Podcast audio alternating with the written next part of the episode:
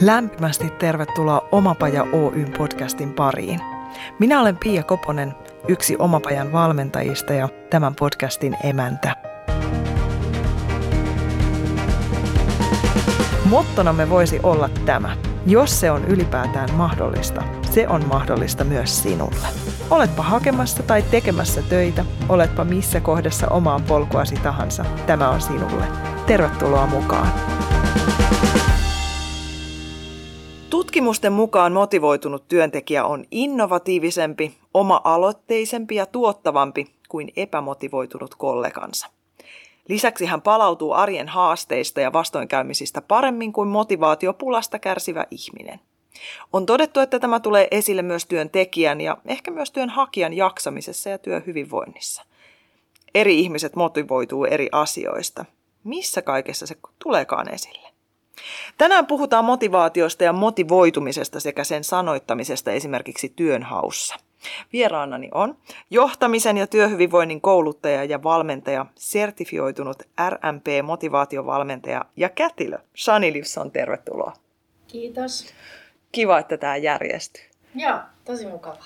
Ihanaa. Tämä aihe on niin mielenkiintoinen ja tämä läpäisee siis kaiken. Tämä on jotenkin meidän elämässä joka ikinen päivä läsnä. Missä vaiheessa sä kiinnostuit tästä aiheesta niin paljon, että sä rupesit tutustua siihen enemmän? Niin, mä, tota, mä tein terveydenhuollossa eh, erilaisia esimiestehtäviä 15 vuoden ajan ennen kuin mä jäin kokopäiväisesti yrittäjäksi kuusi vuotta sitten. Ja kyllähän siellä esimiestehtävissä niin kuin aina erilaisia ihmisten olemisia tuli mietittyä ja, ja tota, Mutta sitten mä tutustuin tähän motivaatioteoriaan ensin Tampereen yliopistossa hallintotieteiden maisteriopinnoissa, mutta sitten tavallaan hetkeksi vähän niin kuin unohdin tämän motivaatioteoria-asian. Ja sitten, tota, sitten jossain tämmöisessä verkostoitumistapahtumassa kuulin tästä, tästä Steven Ricein teoriasta ja jotenkin niin kuin se idea loksahti mun päähän heti niin kuin ne palapelin palat. Et kun oli kuitenkin ihmisten kanssa tehnyt sitä ennen töitä jo 25 vuotta. Että mistä mist niin siinä on kysymys? Avaa vähän sitä Raissin teoriaa. Mistä siinä on kysymys? Siinä teoriassa on kysymys siis siitä, se, sehän on siis tieteellinen teoria, ja, ja tota, siinä on kysymys siitä, että on, on havaittu tai löydetty 16 tämmöistä elämän perusmotiivia, perustarvetta, jotka on meille kaikille tärkeät. Mutta sitten kysymys on siitä, että mikä on niinku niiden perustarpeiden niinku se intensiteetti, eli kuinka, kuinka vahvana mulla on se tarve, tai, tai onko se tarve niinku pienempi, suurempi. Eli niin kuin missä määrin se, se sama tarve motivoi eri ihmisiä. Eli meitä kaikkia motivoi sama tarve, mutta, mutta missä määrin se motivoi, niin se niin kuin on se ero. Mitä ne 16 on, mitä siinä on löydetty? No niitä on muun muassa valta, riippumattomuus, idealismi, syöminen, hyväksyntä, mielenrauha, estetiikka, kunnia, status, ne, ne on tämmöisiä.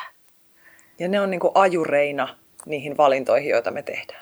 Joo, kyllä. Joo, et, et jos mulla on vahva riippumattomuuden tarve, niin, niin mä nautin, on parhaimmillani tekemisessä, jossa mä saan olla riippumaton, eli itsekseni. Ja, ja tota, mikään motiivi ei, ei sinänsä näy yksin, vaan, vaan siellä on useiden moti, motiivialueiden niin kuin on pareja tai ryppäitä, jotka vaikuttaa toinen toisiinsa. Mutta vaikka nyt sitten tästä riippumattomuudesta, että, että kun sen, sen tarve on vahva, niin on parhaimmillaan tekemisessä, jossa saa olla itsenäisesti, itsenäisesti tehdä töitä, tehdä päätöksiä, ratkaista ongelmia itse. Miten noi menee niin kuin elämän eri osa-alueilla, onko mulla työssä eri motiivit tai motivaattorit kuin sitten taas kotirintamalla vai onko ne, jos löytyy joku tommonen, että joku rypäs, joka mua motivoi, mm. niin onko se kaikkialla sama? Kyllä se periaatteessa on sama. Se tietysti näyttäytyy vähän eri tavalla, kuten myös eri elämäntilanteissa. Se tarve on se sama, mutta aika usein mä törmään niin kuin vaikka sellaiseen kysymykseen järjestyksen tarpeesta, että on pikkulapsiperhe Ja järjestystähän on mahdotonta pitää yllä, että onko se tarve niin kuin vähäisempi, mutta se tarvehan ei ole vähäisempi. Kyllähän se sillä ihmisellä, sillä äidillä, jos on se vahva tarve järjestykselle, niin se tarvehan on vahva siellä pohjalla, vaikkei hän nyt sen pikkulapsivaiheen vuoksi pysty sitä ylläpitämään. Että se tavallaan niin kuin sit on siellä päässä, että voi kun täällä olisi järjestys. Mm. Joo, et, et ei, ei se ero paljon, mutta et näyttäytyy eri elämäntilanteissa tai eri tilanteissa eri tavalla. Niin just. Miksi tätä ei opeteta koulussa? tuntuu, että noin helpottaisi ihan hirveästi elämässä asioita ja sitä niin turhaa ihmettelyä ja pyörittelyä vähentäisi ehkä, jos mm. itsestään tunnistaisi tällaisia, että hei, tämähän on mm. mulle itse asiassa tosi tärkeä juttu. Joo. Tota, tätä ei opeteta koulussa, mutta mut Suomessa on käytössä myös tämmöinen koulumotivaatioprofiili. Ja se on sitten näille nuorille, eli tuota, mä en itse tee sitä koulumotivaatioprofiilia, kun mä en ole opinto-ohjaaja tai opettaja, eli sitä tekee opinto-ohjaajat, erityisopettajat ja tota, lukioikäisille ja, ja ymmärtääkseni myös ammattikoulussa, eli niin kuin nuorille aikuistuville juurikin sitä itsetuntemusta, missä on ne mun vahvuudet urasuunnittelussa. Et mä teen tätä työttömien kanssa ja urasuunnittelijoiden kanssa kyllä, mutta he ovat aikuisia jo ja, ja niin kuin urallaan jo jossain kohtaa. Kun olet tehnyt sitä esimerkiksi työttömien työnhakijoiden kanssa, niin mikä se suurin hyöty siellä puolella on ollut, kun te olette tutkinut näitä yhdessä? No kyllä se suurin hyöty on se, että osaa niin kuin ensinnäkin fokusoida sitä omaa hakua. Varsinkin nyt tähän aikaan, kun on niin paljon, on, tavallaan on paljon työpaikkoja auki, on paljon haettavaa, mutta sitten on myös samalla niin kuin se tuska, kun on paljon niitä työnhakijoita. Et, et kun hakuihin voi olla niin kuin 50 ja 100 ja 150, sä tiedät, että hakee tätä samaa tehtävää. Niin se, että fokusoi itselleen sitä hakua, että hakee niin kuin omien, omille vahvuuksilleen sopivaa työtä tai tehtävää, ja sitten siinä työn haussa sanottaa ne mun motiivit, se motivaatio ja, ja ne vahvuudet.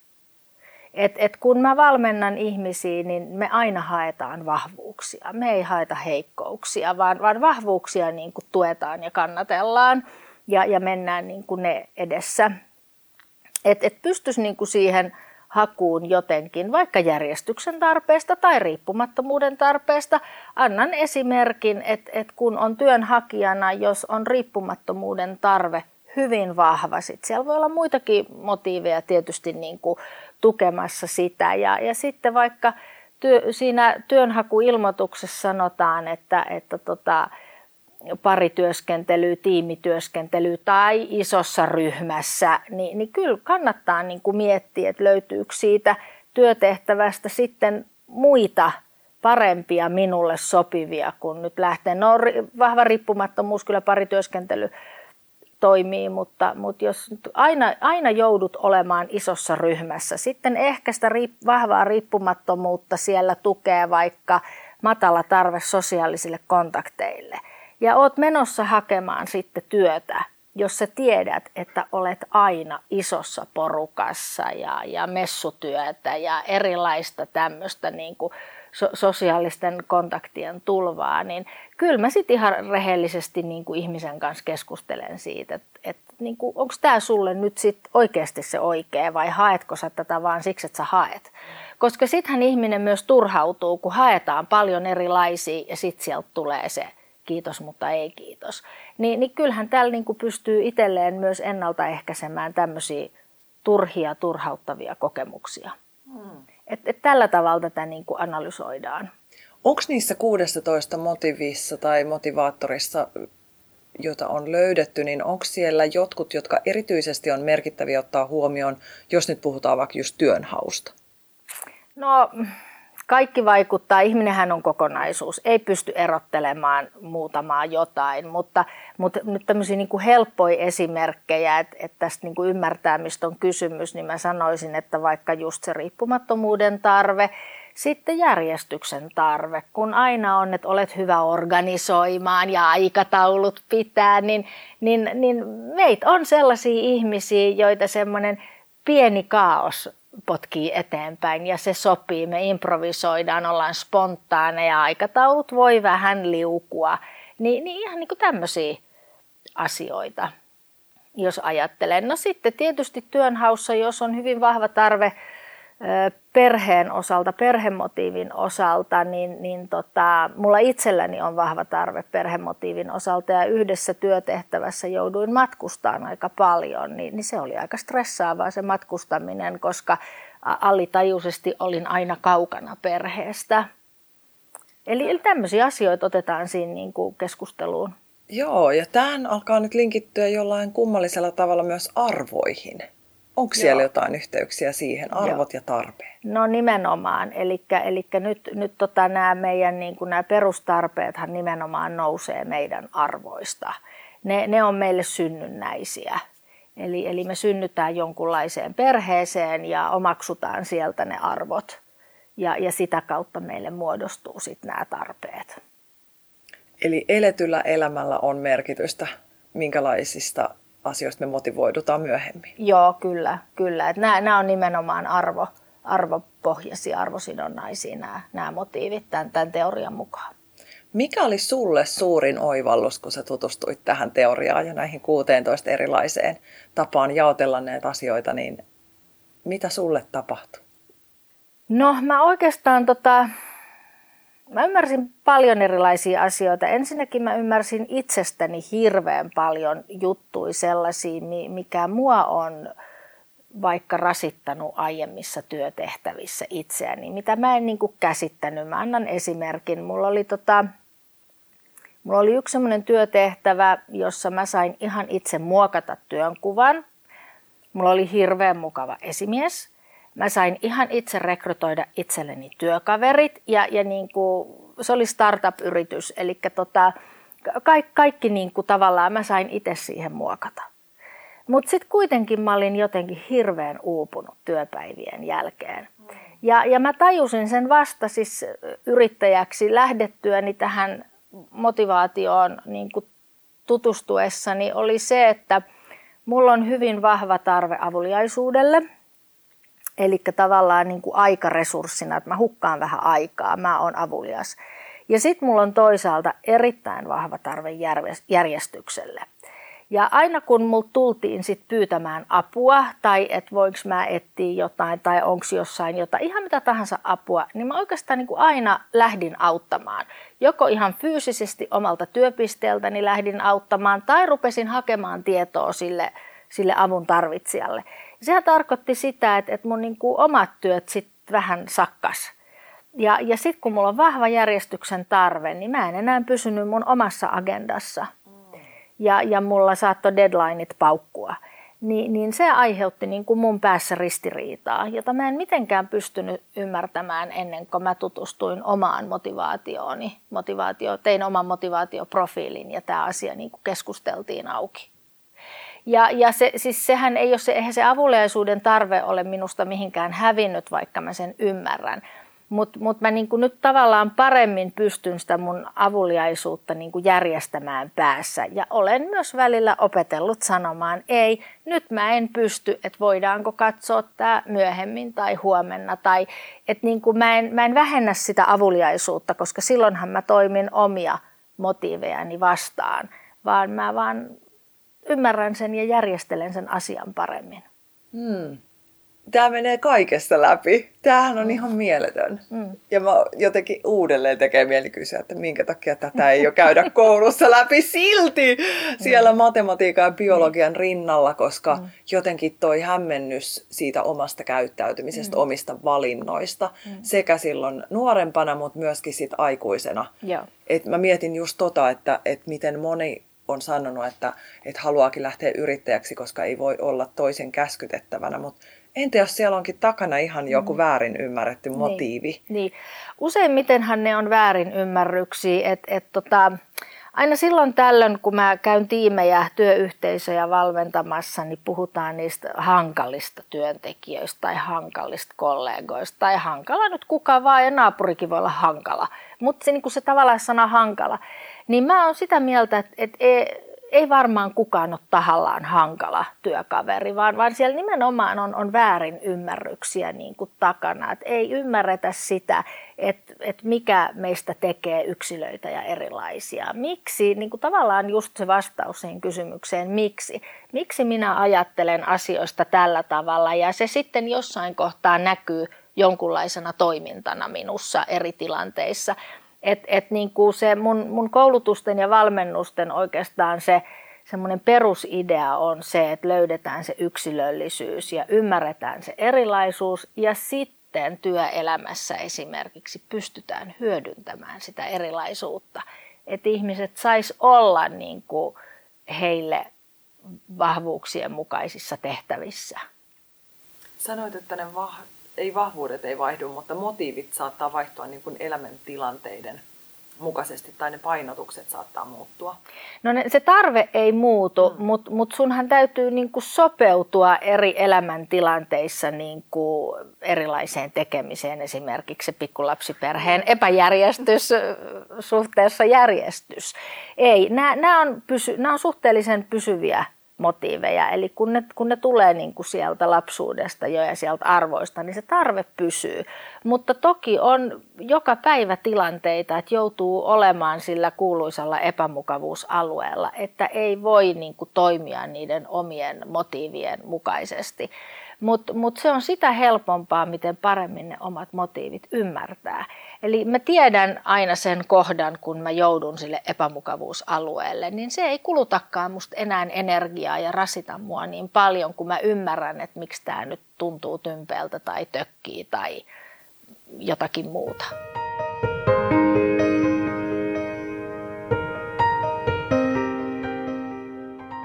Onko siellä konfliktialttiutta joidenkin tarpeiden törmäyskursseilla, jos mä ajattelen, että työyhteisössä vaikka olisi, tai rekrytoijan kanssa onkin ihan erilaiset mm. motiivit, niin onko siellä jotkut semmoisia, mitkä törmää herkemmin kuin toiset? No mä sanon, että se konfliktialttius varmaan tulee vain ihan siitä, että erilaisuus kohtaa. Hmm. Kaksi vaikka täysin e- eri lailla ajattelevaa, eri tarpeilla olevaa ihmistä kohtaan, niin siellähän on konfliktialttius. Mutta mut että tota, no voihan tiimeissä tietysti olla henkilöitä, kaksi henkilöä, joilla on molemmilla hyvin vahvana vaikka valtamotiivi, eli päätöksentekotarve. Että et halutaan, siellä on ihmiset haluavat tehdä päätöksiä. Ja sitten jos ne päätökset onkin erilaisia esimerkiksi. Tai, tai sitten on tietysti se, se voittamisen motiivi, sehän on semmoinen, että ihminen kilpailee itsensä kanssa, on se se tarve, siellä on muitakin motiiveja vaikuttaa, mutta ihminen niin kuin kilpailee itsensä kanssa koko ajan, että aina täytyy niin kuin suoriutua paremmin, paremmin, mutta kyllä se, niin kuin se kilpailemisen tarve sit näkyy myös usein suhteessa muihin. Ja se on tietysti konfliktiherkkää. Että kun, kun työyhteisön tiimeissä tai no miksi ei yksityiselämässä perheessä, mutta enempi puhun työelämästä, kun sitä mä valmennan, niin, niin kun ne tunnettaisiin ne jokaisen motiivit ja ne perustarpeet, niin sillähän jo pelkästään – ennaltaehkäistään konflikteja, kun sitä erilaisuutta ymmärretään. Ymmärretään, miksi toinen reagoi noin, tai ymmärretään, miksi mun ajatus ei istu kollegan päähän ollenkaan jossain muutostilanteessa tai, tai näin. Et se, se hirveän tärkeä juttu kans, mitä mä oon niin tässä oivaltanut, on sen, että et muutosvastarintaahan ei ole – jos tunnetaan ihmiset riittävän hyvin ja ymmärretään heidän tapansa reagoida muuttuviin tilanteisiin tiimeissä. Et, et silloin kun, kun ihminen ei osaa niin kuin sanottaa niitä omia tarpeita ja, ja joutuu semmoiseen tilanteeseen, joka on syystä tai toisesta kummallinen, yllättävä, pelottava, mitä tahansa, vaikka joku muutostilanne – työelämässä tai, ja myös tietysti yksityiselämässä, niin, niin tota, on paljon helpompi niin kuin astua askel taaksepäin ja sanoa ei ja niin kuin suojata itsensä, kun, kun lähtee siihen pelottavaan juttuun mukaan, jos ei osaa sanottaa, mikä siinä on se, mitä pelkää tai jännittää tai kokee epävarmaksi. Ja, ja niin kuin tämän motiiviymmärryksen kautta, niin mä uskon, että näitä tämmöisiä muutosvastarintatilanteita saataisiin purettua ja saadaankin helposti. Tosi tärkeä asia. Ja just toi sanottamisen vaikeus, että, että liittyy myös osaamisen sanottamiseen, mutta puhumattakaan tarpeiden sanottamisesta ja sit siitä, että, että mihin meitä on osittain ehkä myös koulittu, että onko meillä oikeus tarvita ja ilmaista se. Että tässähän tulee mukana lupa olla se, kuka sä oot. Joo, nimenomaan. Kyllä, ja se hyväksytään. Joo. Ja se erilaisuus hyväksytään. Voiko toista sitten motivoida, jos on tilanne, että tietää, että toi, toi syttyy tuollaisesta kilpailuhenkisestä toiminnasta, mm. ää, niin voiko tavallaan vähän kierroilla ja viritellä sinne firman sisälle tai, tai kaverin kanssa jotain tällaista leikkimielistäkin kilpailua, jotta saa jonkun sytytettyä. Voiko, voiko toista motivoida? No näin nimenomaan voi, että jos sä tiedät sen toisen nämä tarpeet, nämä motiivit, niin, niin silloinhan sä pystyt vaikuttamaan juuri sitä kautta siihen ihmiseen.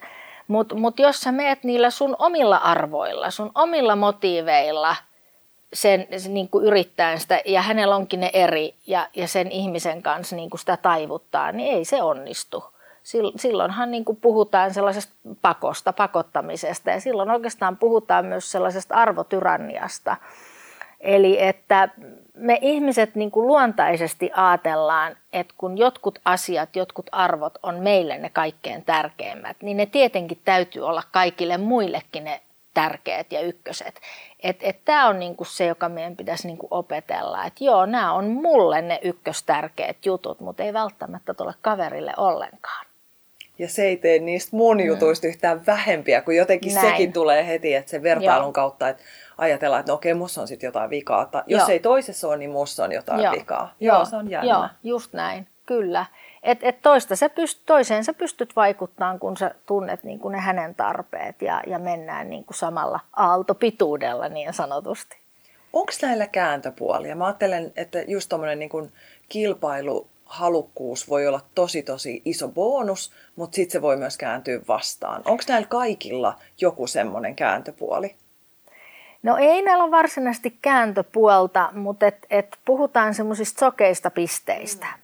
Eli kun ei niitä tiedosta, vaikka se oma kilpailuhenkisyys, jos ei sitä niin kuin, niin kuin tiedosta, kuinka paljon se näkyy susta niin kuin ulospäin tai huokuu susta tilanteissa, niin kyllähän se silloin voi niin kuin näyttäytyä heikkoutena. Niin kuin mä tuossa alussa sanoin, mä en koskaan etsi heikkouksia, eikä niitä ei niin kuin etitä missään yksilövalmennuksessakaan. Mutta on joitain semmoisia tilanteita, yleensä ne ihmiset kyllä ne itse sanottaa, joissa sitten kun keskustellaan, niin, niin tulee niin kuin selväksi, että, että joissain tilanteissa tämä voi nyt näyttäytyä heikkoutena. Mutta sitten sit niinku semmoinen, siellä on muutama semmoinen motiivialue, esimerkiksi hyväksynnän tarve ja mielenrauhan tarve – jotka sille ihmiselle itselleen voi joissain tilanteissa näyttäytyä heikkoutena ja jopa aiheuttaa uupumusta. Ja se uupumus ei siis johdu mistään ulkoisista jutuista, vaan hyväksynnän tarve on esimerkiksi sellainen, että, että hakee koko ajan niin kuin parasta tekemistä. Ääri, äärimmillään se tarkoittaa siis perfektionismia – semmoista, että, että jostain työstä esimerkiksi ei vaan tule valmista, kun koko ajan sitä viilaa paremmaksi, paremmaksi, paremmaksi. Se on jo vaikka esimiehen mukaan hyvä, mutta mut se ei niinku sulle itsellesi riitä. Että et sä vaan niinku viilaat sitä enemmän ja enemmän ja, ja semmoinenhan on aika uuvuttavaa, että ei tule jostain tekemisestä valmista.